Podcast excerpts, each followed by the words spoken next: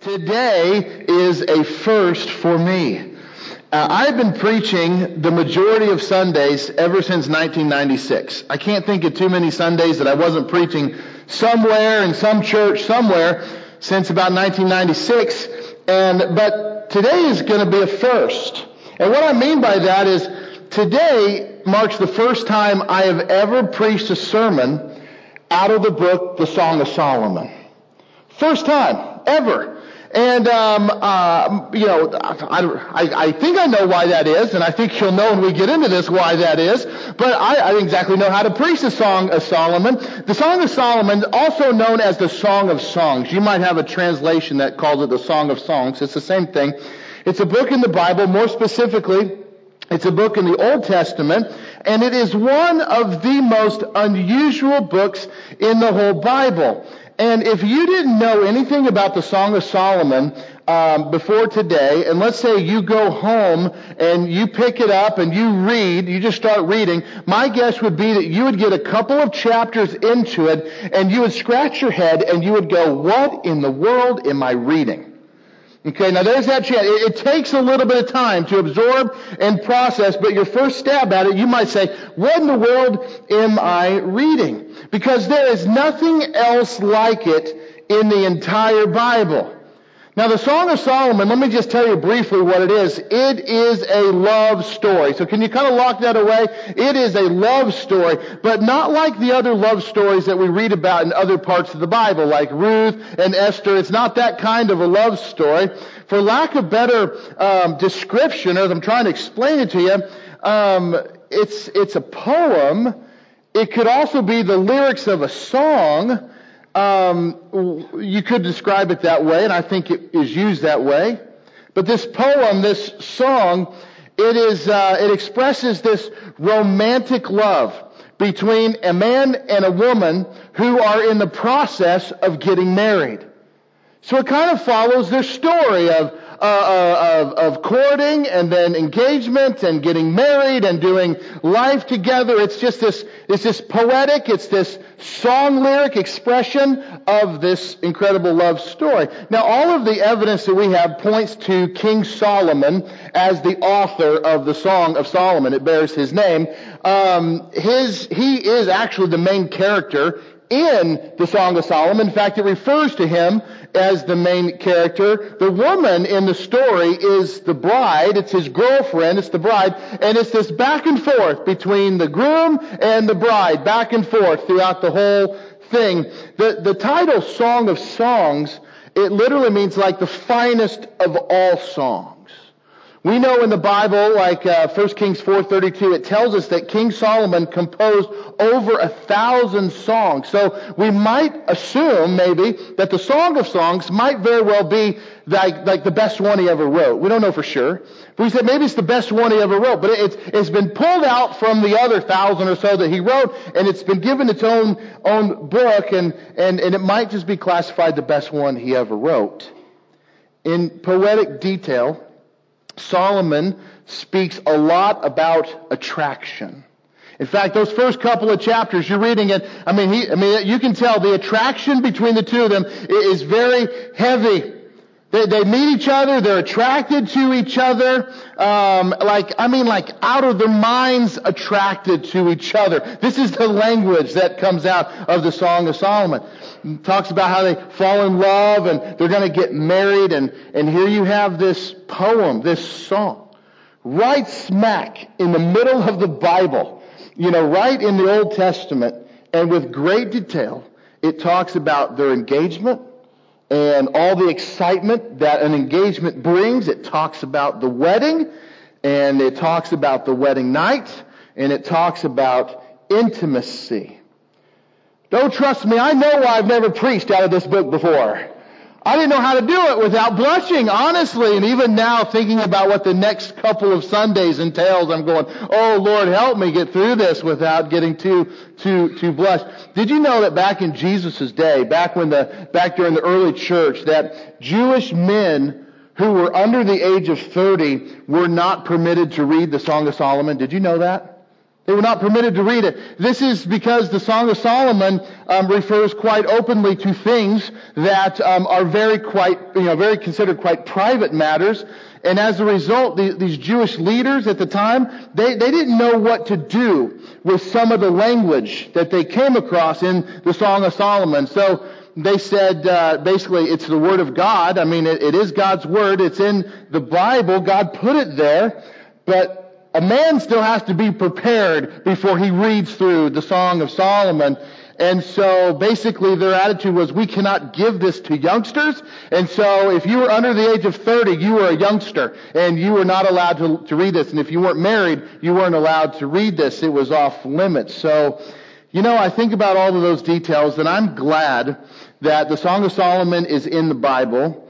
And I'm really glad that it's in there because the Song of Solomon deals with real life things. It deals with real life stuff. If you think about way back in the beginning of the Bible, you can go read it on your own. It talks about how God created marriage and what his intentions were, how God made us male and female. And do you remember what it said? It said, for this reason, a man's going to leave his family, he's going to leave his parents, and he is going to be united with his wife. If you like the King James Version, it's the word cleave to his wife. It just means they're going to come together. And do you remember the exact language that the Bible says? It says, the two will become what? One flesh. One, it's, pretty specific. I mean, the, the details recorded in the Song of Solomon, it really is a reflection of, of what God created in the very beginning between a husband and a wife. And not only should that be preached in its proper context, but it, I think it should be held really as an example to us here today of, of, of attraction and, and love um, and marriage, all in its proper boundaries and all in the proper context. And, and it's really an illustration of, of how God designed this whole thing to work. So, we are starting a series today, and the series is called Before Anything Else. Before anything else. This is going to be a three part series built around these eight chapters in the Old Testament, built around this love story that we, we read about. We're going to explore together what the Bible says about attraction, um, the, the limits within it. You know, we're going to talk about marriage. We're going to talk about life together as a married couple. Um, all of that within a proper biblical context. That's what the Song of Solomon helps us get to. And it is not an accident that we are spending the final three Sundays in February talking about this very thing. Valentine's Day is on Wednesday. Fellas, I'm just giving you a heads up. Don't make a reaction if you're just now waking up to the fact that Valentine's Day is on Wednesday. Just, just nod like you already knew, okay? It's just between us. But, but it is the, the month in our year where it seems like we're more focused on love, or at least we're a little bit more in tune with the idea of love than other times of the year. So my thought is, during this romantic month, why not, as a church family, why don't we explore together the, ro- the most romantic book in the entire Bible? Now, before we get into it together this, tonight, I, I want you to know that we all come to this at, from different places, okay? I know that. You know, whether you are dating somebody right now or you really want to date somebody, whether you are, are um, married recently or considered yourself a seasoned veteran in the marriage department, or perhaps you see yourself at a place in life where you really just want to mentor and guide people in, in, in holiness when it comes to marriage and relationships. No matter where you find yourself today, I, I, truly believe that the Song of Solomon has something just for you. There is something. None of us come at this study saying, I've got all this figured out. None of us come at this saying, I've done it perfectly. There's something in here over the next few weeks that's just for you, and you're going to take it away and go, that helps. I promise. What I love about, I think, this the most in the Song of Solomon and something that I hope to do well through with this series is that the Song of Solomon, it is going to magnify and honor married love. That's what it does. It magnifies and it honors married love. This is a love between a man and a woman who explore together intimacy within the boundaries of marriage. Not before marriage, but within marriage. And I believe that it's a reflection of how God wants us to understand these, these very big things in our lives, like attraction, romance, and marriage, and intimacy, all within a proper context. Now, I don't think, maybe you agree with this, and we're just kind of talking here as we get into the book, but maybe you agree with this, but I don't think there's ever been a time, I know for a fact, not in my lifetime anyway, that the Bible has, and, and the world have been on more opposite ends when it comes to the subject matter that we're going to be talking about. Do you agree with that? I mean, way over here you've got the Bible and what it says and the way we try to live. And then, but we live in a, in a world that has a completely different thing. And I'm going to tell you that, that where the Bible is on this stuff and where the world we live in is on this stuff, they're like polar opposites. Would you agree with that? Absolutely polar opposites. And it makes it very tough. And I think about, and we'll explore this together, about what the Bible says is the proper path to, down this road. And so the Bible will speak of things, not just in Song of Solomon, but other places where it talks about how there's this attraction between two people.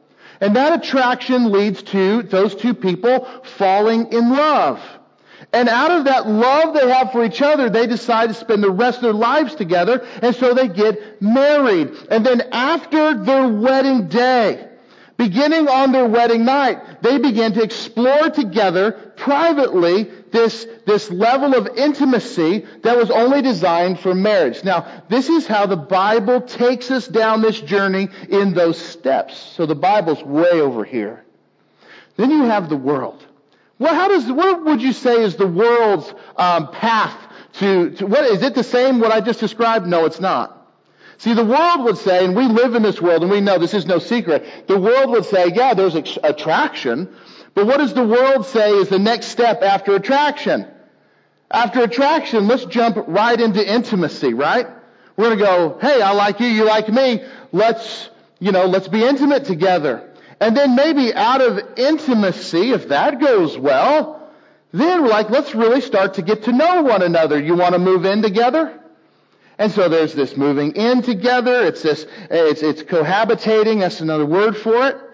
Maybe if we do that long enough, we might fall so much in love with each other that we would even consider spending the rest of our lives together. And then that might consider marriage somewhere in there, but that's only if it makes sense to us and fits into our, our pre-described version of what lifelong commitment means. Now, now there's this path that the Bible describes, and this is the path we're going to see in the Song of Solomon, but this is at complete odds with the world, and this is going to be the struggle. This is going to be the tough part of this series because, because we hear this from the world, but we want to follow this, and there's tension between the two, and it's very difficult. And I also know that our church is full of people who did not follow God's path. They followed a path that looked more like the world. And so there's all kinds of things that come with that saying, is, am I really forgiven? Can I really have the kind of relationship the Bible talks about? Even though we didn't approach it the same, we're going to talk about all of those things. And I'm just going to overlay this whole conversation with this one big word. It starts with the letter G and it says grace. Because when the blood of Jesus covers sins, it covers them all. And when the Bible says you can have a new life in Christ, that's what it really means. So we're going to explore all that together. I think it's the Song of Solomon, what it really does, it helps us all who read it, who will pay attention. It'll help us have a good understanding of the proper context and the right kind of boundaries that God wants for a relationship. So, no matter if you're single today, or you're married, or you're divorced, or widowed, you're remarried, or, you know, or you're happily content with where you are today in the love department. Does that cover everybody? I think there's something in the Song of Solomon for you. So let me encourage you this week that when we're done here, sometime this week, you find a quiet place and you read the Song of Solomon. And I'm going to tell you up front, it's not going to make sense all the way if it's the first time you read it. So it's going to be helpful to reread it again the next day. And I would say if you're a guy who's under 30, just read it with your accountability partner, okay? I, you know, we'll just follow the Jewish pattern here, right? Have some accountability when you read this thing. All right, when it comes to relationships, let's jump into this. That, I think that, that gets a good introduction to where we're going. When we think about relationships, I think there are three very important questions that all of us should ask. It doesn't even matter if you've been married for 50 years. You should still ask these questions. And these questions are this. What do I want? That's the first question. The second question is, what do I need? And the third question is, what does God want? I want to explore these three questions in the context of the Song of Solomon tonight. What do I want? What do I need? And what does God want? So let's start with the first question that I propose. What do I want? Do you guys spend much time thinking about it? What do I want? Whether you've ever asked that question out loud or maybe even just quietly, we have all have in our minds an idea of what we, we want. If you were to go out and, and into the streets of northwest Arkansas and find a hundred guys and ask them, what do you want in a relationship? I can promise you that the majority of the answers you would get would um, have something to do with these three big things. They'd say, what do I want in a relationship? What do I want in a wife one day? Well, you're going to hear this a lot. I want her to be beautiful. All right, you're going to hear that. I want her to be smart. You're going to hear that. And I want her to be funny. That is the typical stuff that a guy will tell you. I want a wife who is beautiful, smart, and funny. I, I don't know what your answer would be. I'm just saying this is what I think a guy would, would want. But at the heart of the question, do you understand what the answer comes to? The answer speaks to this word attraction. Because attraction begins with what we want. Now think about this. What we're attracted to, doesn't that reflect what we want, what, what, what, we want out of this relationship, we want out of anything? That's what attraction is. If you were to look it up in the dictionary, this word attraction, and start to define how we understand it, it is something that attracts or is intended to attract people by appealing to these things. Their desires and their tastes. That's what attraction is. It involves very much what, this question. What do I want. You know, and it's what I am attracted to. And, and that's really, you know, when you think about relationships, we're going to see this in Song of Solomon too. It's like, uh, you know, if you're not attracted to your girlfriend or your boyfriend or your spouse, if there's not attraction there, if it doesn't scratch that of what do I want, then you're probably not going to want to spend the amount of time it's going to take to, to develop this relationship. So attraction is just a huge piece of the puzzle. Now, for those of you already married, I would ask you, do you remember that first moment of attraction with your spouse? Some of you are like, ooh, that's going back a long way. Do you remember it though? Because when you read the Song of Solomon, it's going to take you back there. If you can think about it and you have that in your minds, um, you're going to connect with the Song of Solomon. I don't want to embarrass my wife at all. She has no idea I'm about to share this, so she might bury her head back there. But I remember really well the moment that I laid eyes on Kirsten and I knew exactly what I wanted. I was uh, in the I was in the uh, chapel on the campus of Ozark Christian College, and Kirsten walked through the lobby and I saw her and I knew at that moment right there, that's what I want. And I, and I was so attracted to her and I'm like, yes, that, that is, is what I want. And so when you get to that attraction, you know, it, involves something different. There's something changes. It's something becomes memorable. I can remember that moment because it's where what I wanted and this attraction all came together. It potentially has those moments of life change that something potentially could radically change in your life because you see what you, you want. You, can, you, can you capture that moment? Do you remember that moment of attraction? We see this kind of attraction in the book of Song of Solomon. Do you have it open yet? Have you opened it yet? If you do, could you open a Song of Solomon or Song of Songs, whichever way your, your Bible describes it? It's going to be chapter 1, and I want us to look at verse 9 through 11. And I want you to hear in this poetic song language attraction. This is the man. He says, I liken you, my darling, to a mare among Pharaoh's chariot horses. Your cheeks are beautiful with earrings, your neck with strings of jewels. We make you, we will, we will make you earrings of gold studded with silver. This is the first time in, in the book of Song of Solomon that we hear from the man. And what is he talking about? What, what else? He's talking about how beautiful that this woman is. It's like that moment. I saw you and I'm attracted to you. That's what he's talking about right here. And the image that he used in verse 9 to describe how attracted he was to her is kind of a funny image. We don't, it doesn't hit us like it would hit him. What does he say? He says, you were like a mare among Pharaoh's chariot horses. And some of you ladies are like, say what? Did he just call her a horse? He sure did. And you say, no man better ever call me a horse. If he's attracted to me, horse better not come out of his mouth.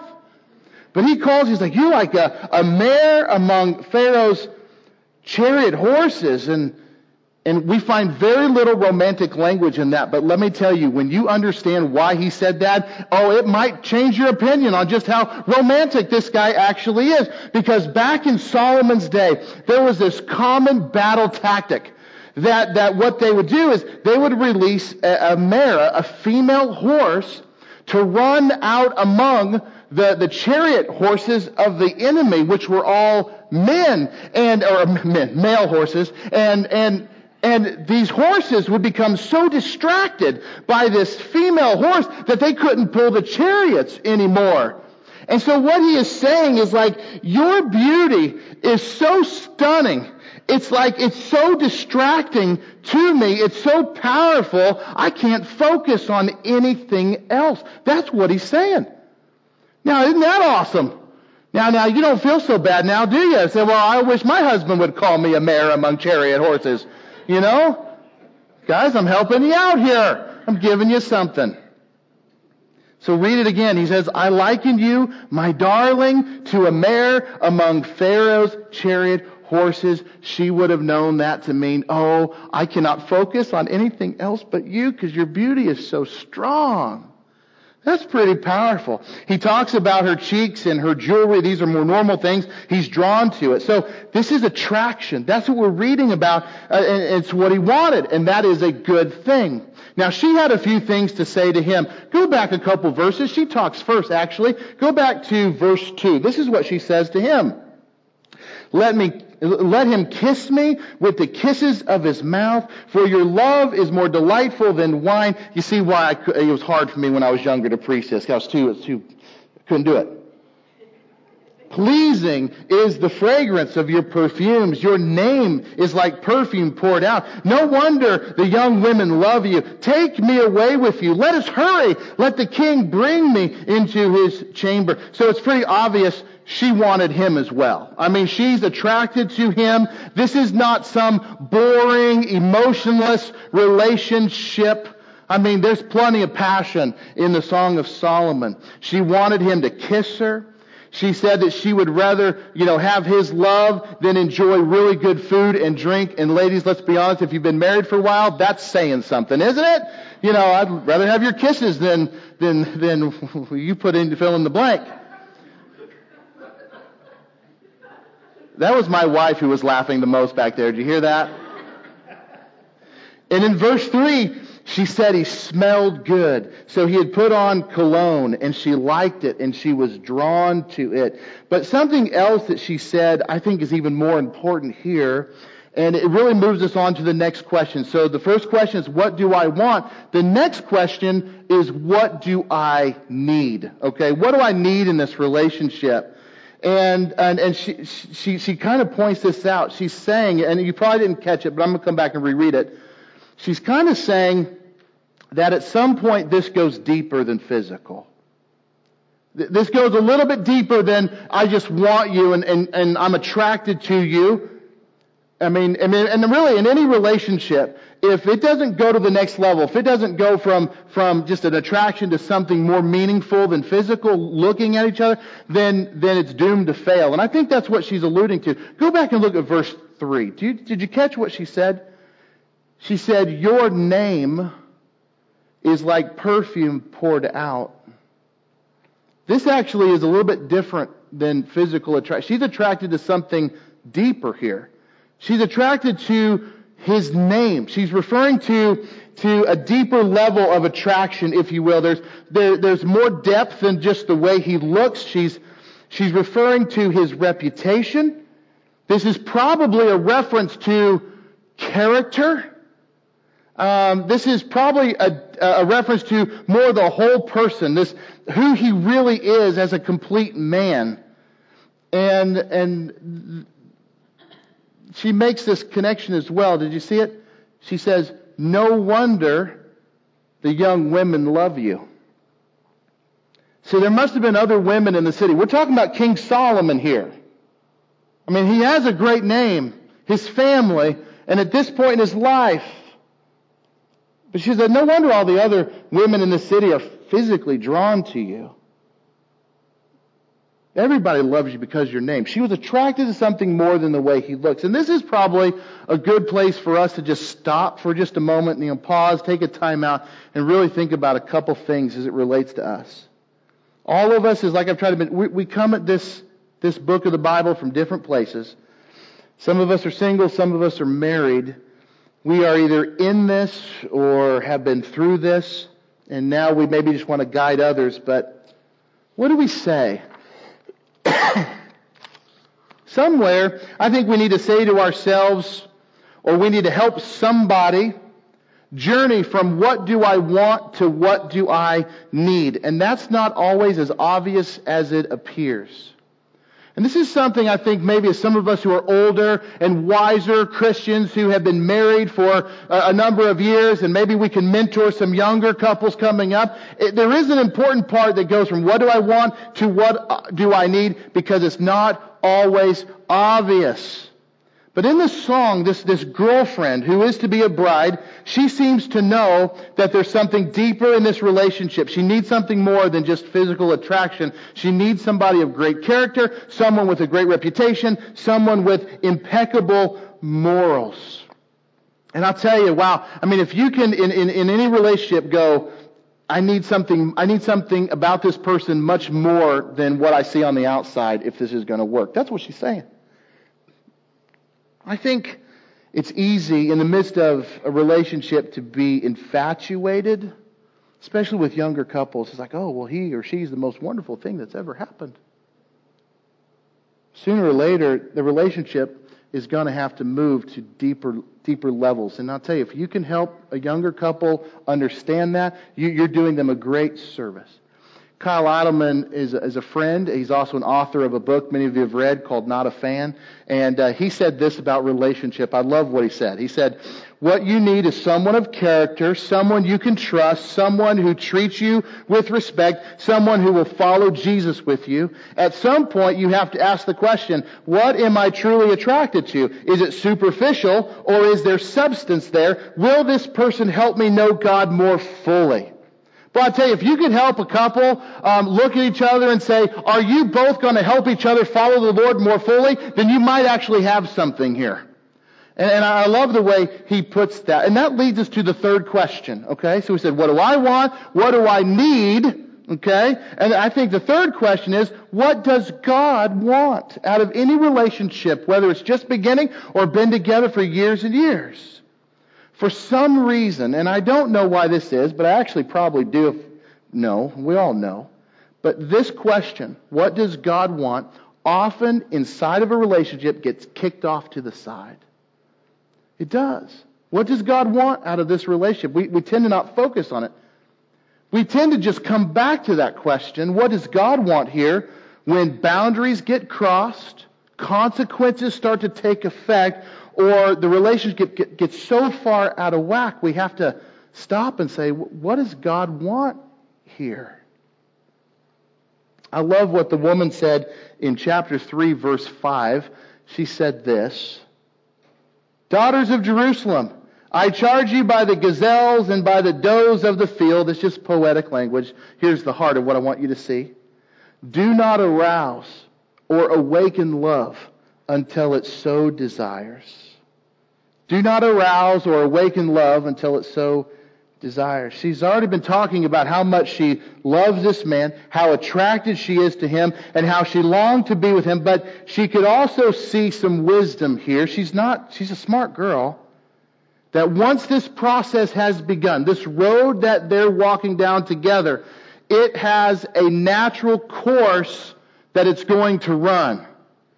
And if you let that get started, it can easily run right out of control. And that's exactly why she's like, hold on. Let's not get going too fast here. Let's not arouse or awaken love until it so desires. She says this two more times in, in the Song of Solomon. She's talking about temptation. She's talking about something that every Christian couple will face. Temptation. This is temptation. Really, the bigger picture is to ignore what God wants. And even though this attraction has been, has been aroused, it still involves restraint and patience and, and just quite bluntly put, if I could just say it, I can't say more clearly. Intimacy needs to be saved for marriage.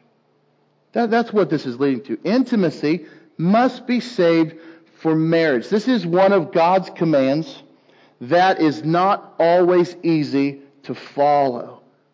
And it's not always fun to obey. And it's not something that the world encourages by any means.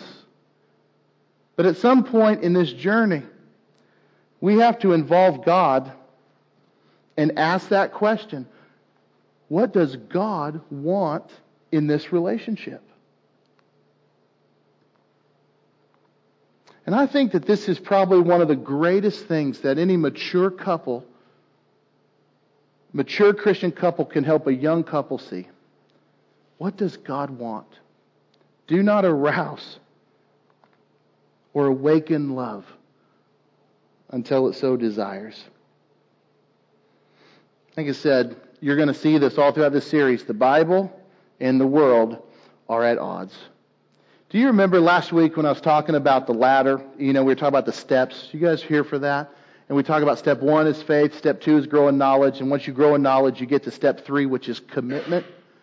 This is that part that if you have a couple who has reached that level of commitment, of like honoring God, this becomes a fairly easy thing to navigate because their priority is God. Their priority is serving Him. We are all out for Him, and this relationship is going to honor Him. But Christian couples who are going from faith and growing in knowledge, this is a struggle because they haven't quite reached that point of commitment where, you know, Paul says it is God's will that you be sanctified, that you avoid sexual immorality. They're growing to, to, to this worthy life and, and they sometimes get derailed. It's one of the reasons why a lot of times Christians hang out around step one and step two, if you guys recall the language from last week.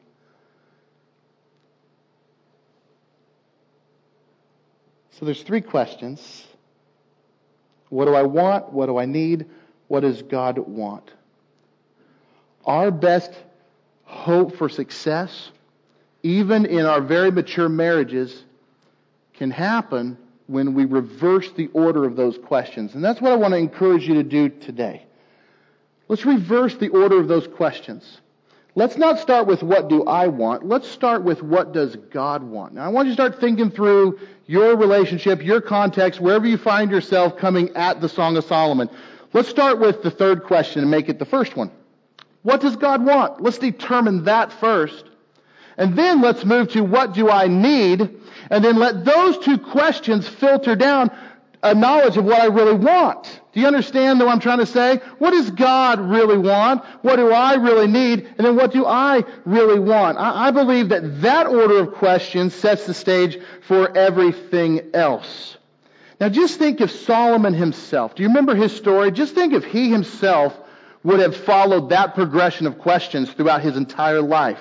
Here you have Solomon. He's the son of the greatest king who Israel ever had. He's King David's son. And, and he asked God, God said, you can have anything you want, Solomon. Do you remember what he asked for? He asked for wisdom. And God was so impressed by this, he gave him even more than he asked for. He was incredibly wise um, you know, he had like God's wisdom at his very disposal, and it was with God's wisdom that he wrote the majority of the book of Proverbs. This came from him. And, and we see in the early parts of his life, he did put God first. He was concerned about what God wanted, and it produced great wealth, and, and the nation was, was doing fantastic, and it was successful. But the sad part about Solomon's story, as you read throughout his whole life, there was a point that the tide began to turn, and he started putting the question, what do I want first? And he started looking at what does God want last. It probably wasn't even in the equation. And we see this turn in his life as he runs after these physical desires and these cultural things. And, and it really spells disaster for him personally and disaster for Israel. Here's where I'm going with this, and we're going to wrap up. When Jesus is the king of your life, it doesn't mean that you get to call all the shots and then at some point later check in with God and make sure that He's still taking care of you. That's, that's not how it works. That's when you have the question, what do I want first in front of everything? But when Jesus is the king of your life, it means that you're allowing Him to call the shots in everything, including our relationships. So we do need to be careful and we need to, to take to heart this, this bride's advice. Do not arouse or awaken love until the right time. God needs to be first. Let God put the checks and balances in place through His scriptures. But once we let our flesh call the shots, it gets harder and harder to stop. So, but if we can reverse the order of these questions and start asking, what does God want? Chances are we're probably going to find the kind of love that we read about in the Song of Solomon. And I think we could have our own song as couples. And if you haven't done that yet, like if you if you approached your marriage and it, that approach looked a lot more like the world's description versus the, the Bible's description, God still wants you to write a new song for your marriage. And I'm a firm believer, you may not have come at this the way that God wanted you to, but I'll tell you, you can transition it into something that God is, is thrilled about. If you didn't start by letting Him in, I would encourage you to start letting Him in right now and reverse the order of questions. What does God want for this relationship? What do we need in this relationship? And let that determine what you want out of this relationship. It's never too late to walk down this path. And I believe God wants to make something so beautiful out of your relationship, no matter where you find it right now. So, I'm going to give you two homework assignments and then we're going to be done. Your homework assignment for this week read the Song of Solomon. All right? Sit down with your Bible and read the Song of Solomon. And if, it, and if you need to, and you will, go back and read it again another day. Read it. And then start to pray. And if you're married today, start to pray with your spouse if you don't do that already. And just through this process, say, God, would you help us to see what our marriage can be? And even if you're like, we have the most amazing marriage right now, I promise you God can help you make it even better. And if you're struggling in your marriage right now, I promise you God can help you overcome those struggles. Let's reverse the order of questions. What does God want? What do we need? And let that determine what we want. And God's going to help you see this thing through. So please read the Song of Solomon. Come next week all read up and ready to go. It will help for next week's sermon. I promise. It will take a little bit of the blush factor out of it for us. And then pray together every day with your spouse. Hey, let me pray with us.